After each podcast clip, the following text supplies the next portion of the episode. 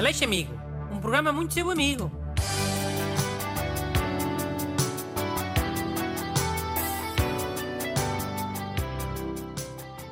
Ora então, muito bom dia.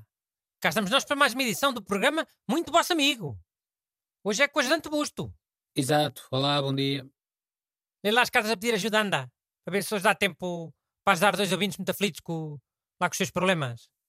Sim, então, a primeira é da ouvinte Silvia Vivas. E diz assim: Bom dia, Sr. Bruno Leixo e caros ajudantes. Na minha rua só existem quatro lugares para estacionar o carro e a minha casa é a única que não tem quintal ou garagem. E os meus vizinhos decidem não ocupar o seu quintal ou garagem e ocupar antes os lugares de estacionamento público. Como é que posso resolver esta situação, se sou a última a chegar a casa? Obrigada, Silvia. Hum.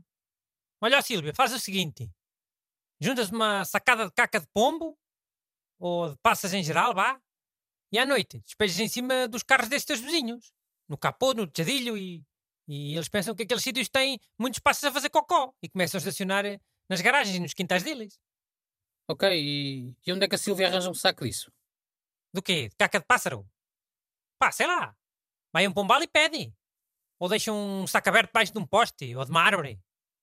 Então, mas a carteira a perguntar onde é que se arranjava caca de pássaro? Não, eu é que me lembrei que podia ser uma coisa Então, chiu. E olha, se Silvia preferir, até pode deixar a caca sempre em cima do mesmo carro, umas duas ou três vezes. Acho que deve chegar para o vizinho começar a deixar o carro noutro sítio. Pois, eu acho que começava a deixar, sim. Oh, se calhar já aconteceu contigo e nem percebeste. Hã? Nunca chegaste ao carro e e estava ele cheio de caca? Sem ver postes ou árvores por cima? Ou fios de postes?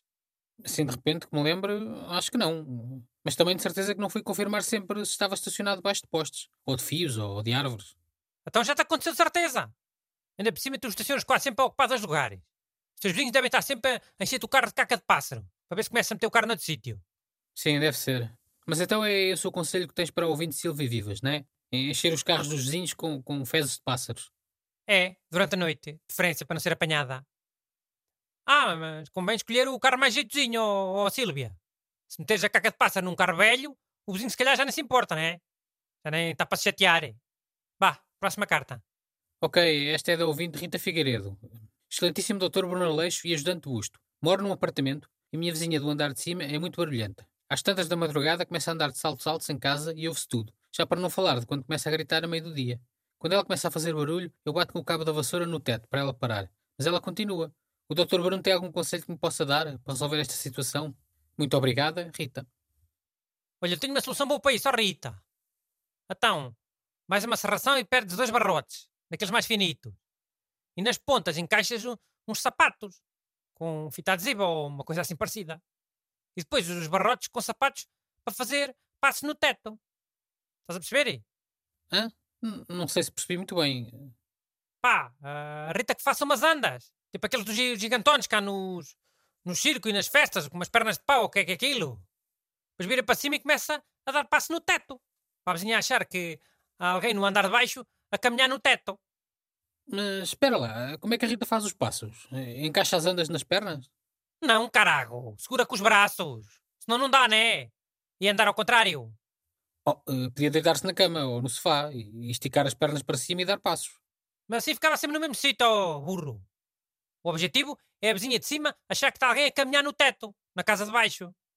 Pá, sem sair do sítio vai parecer só que a Rita está só a bater com um cabo de vassoura, como de costume. Ok, pronto. Eh, Então a Rita segura as andas com os braços e, e anda pela casa a fingir que está a dar passos no teto. É isso? É, carago. Mas o que é que isso faz? Fosca-se. O que é que faz? É uma pessoa a caminhar no teto. Não ficavas com medo, queres ver? Ah, sim, e, e achar um bocado estranho. Só um bocado estranho. Então, mas sempre que andavas de saltos altos de madrugada, feito parvo, ouviam-se passos no teto do andar de baixo. No teto, ah? E tu achavas só estranho. É, tá bem, tá. Pronto, ok. eh, Ficava um bocado assustado, tens razão. E não ficavas a achar que estavas a acordar um espírito? Com os teus saltos altos de madrugada? Não paravas logo de andar de saltos altos de madrugada, cheio de medo? Ah, Pois, eh, provavelmente parava, sim.